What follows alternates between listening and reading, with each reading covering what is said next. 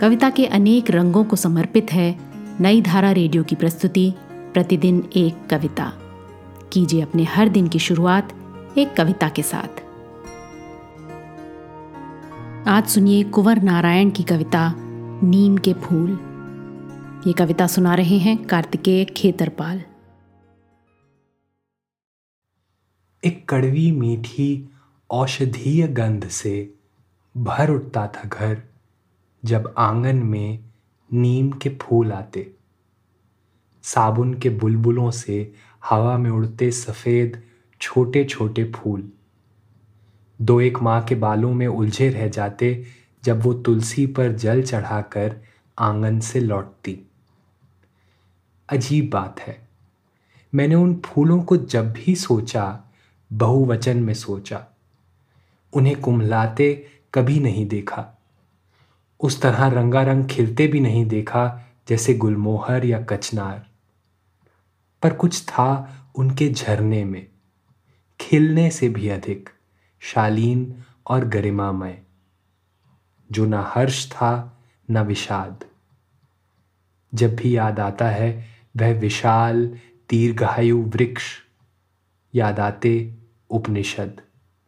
याद आती एक स्वच्छ, सरल जीवन शैली उसकी सदा शांत छाया में वह एक विचित्र सी उदार गुणवत्ता, जो गर्मी में शीतलता देती और जाड़ों में गर्माहट।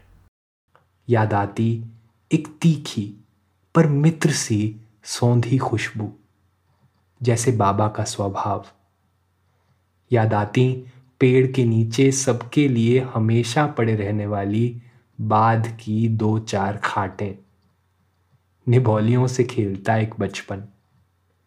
याद आता नीम के नीचे रखे पिता के पार्थिव शरीर पर सकुचाते फूलों का वह वीत राग झरना, जैसे माँ के बालों से झर रहे हों। नन्हे नन्हे फूल, जो आँसू नहीं, सांत्वना लगते थे।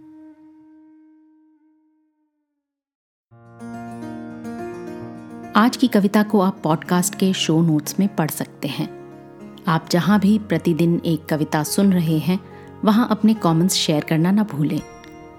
अगर आप चाहते हैं कि नई धारा रेडियो की ये प्रस्तुति हर सुबह आपके व्हाट्सएप पर आ जाए तो हमें इस नंबर पर मैसेज भेजें। Seven four two eight seven seven five three seven six कल एक और कविता के साथ फिर मिलेंगे।